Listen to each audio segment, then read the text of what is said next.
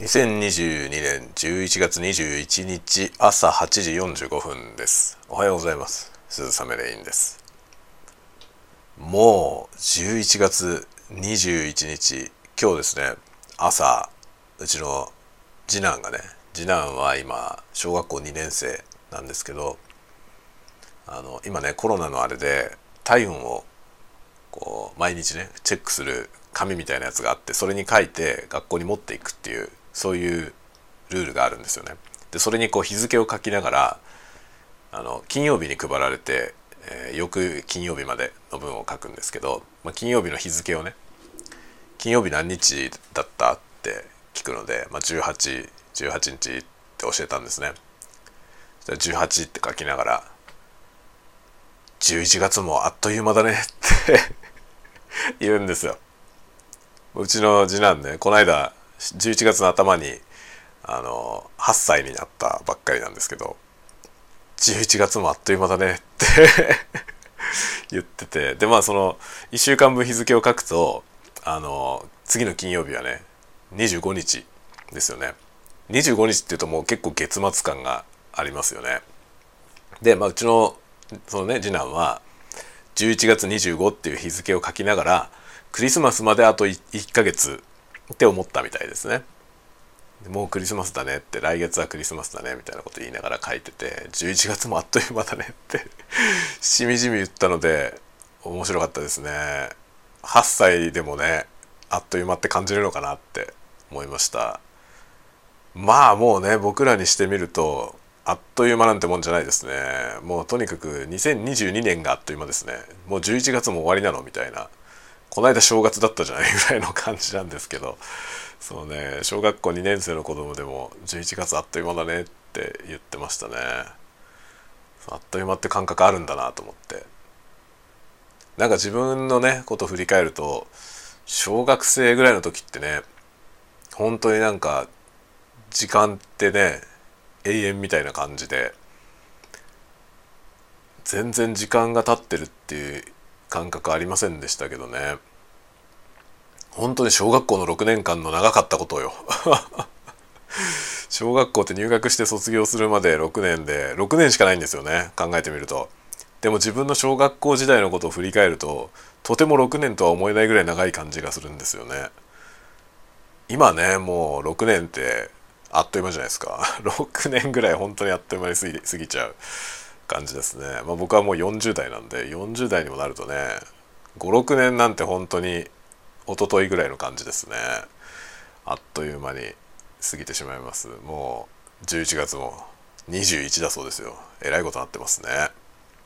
今週は23日が祝日ですね。なのでこうやって祝日が挟まるとねよりまた早いですよね。もう25日今週の金曜日はもう25日ですから月末ですね。僕は12 11月中に上げなきゃいけない小説があるんですよ。それがですね全然まだ書けてないんですよね。やばいですね。なんとかしないと。もう今日から毎晩もう夜の時間全部それに当てようと思っています、えー、かなり頑張って書かないと終わんないですね。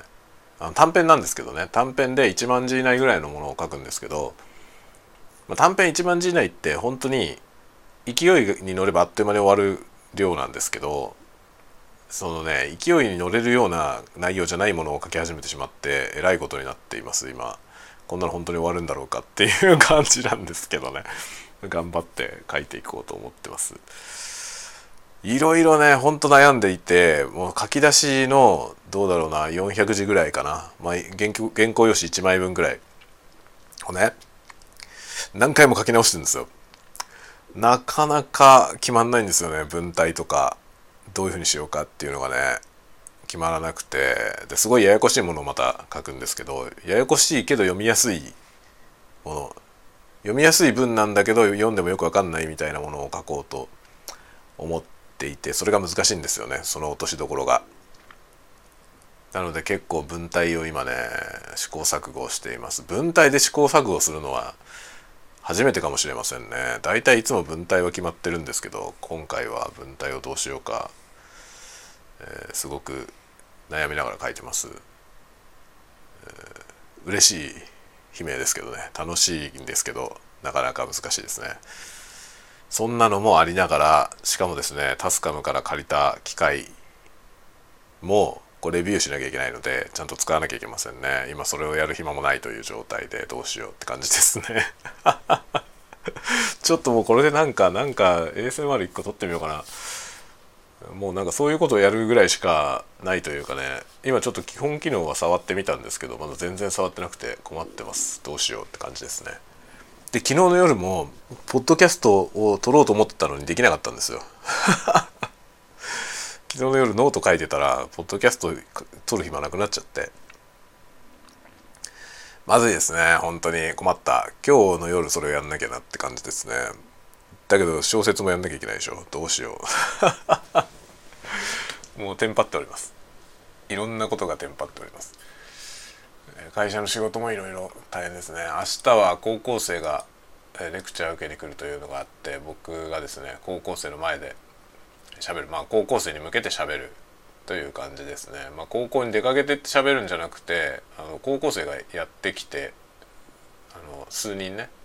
本当に数人なんですけどやってきて、まあ、引率の先生も来られてでなんか、えー、レクチャーをするという話ですね概論みたいな話をしてほしいと言われていて、まあ、それの資料を作ったりとかも今日やらなきゃいけないですね。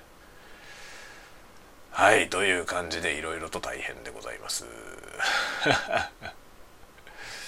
頑張りますということでさあ皆さんではではまた。今日はちょっとお昼はどうだろうな。お昼家にいるのでお昼もなんか喋るかもしれません。また楽しみにしていてください。ではではまた後ほどですかね、えー、お会いしましょうね。次回でお会いしましょう。ではまた皆さん今日も元気でお過ごしください。またね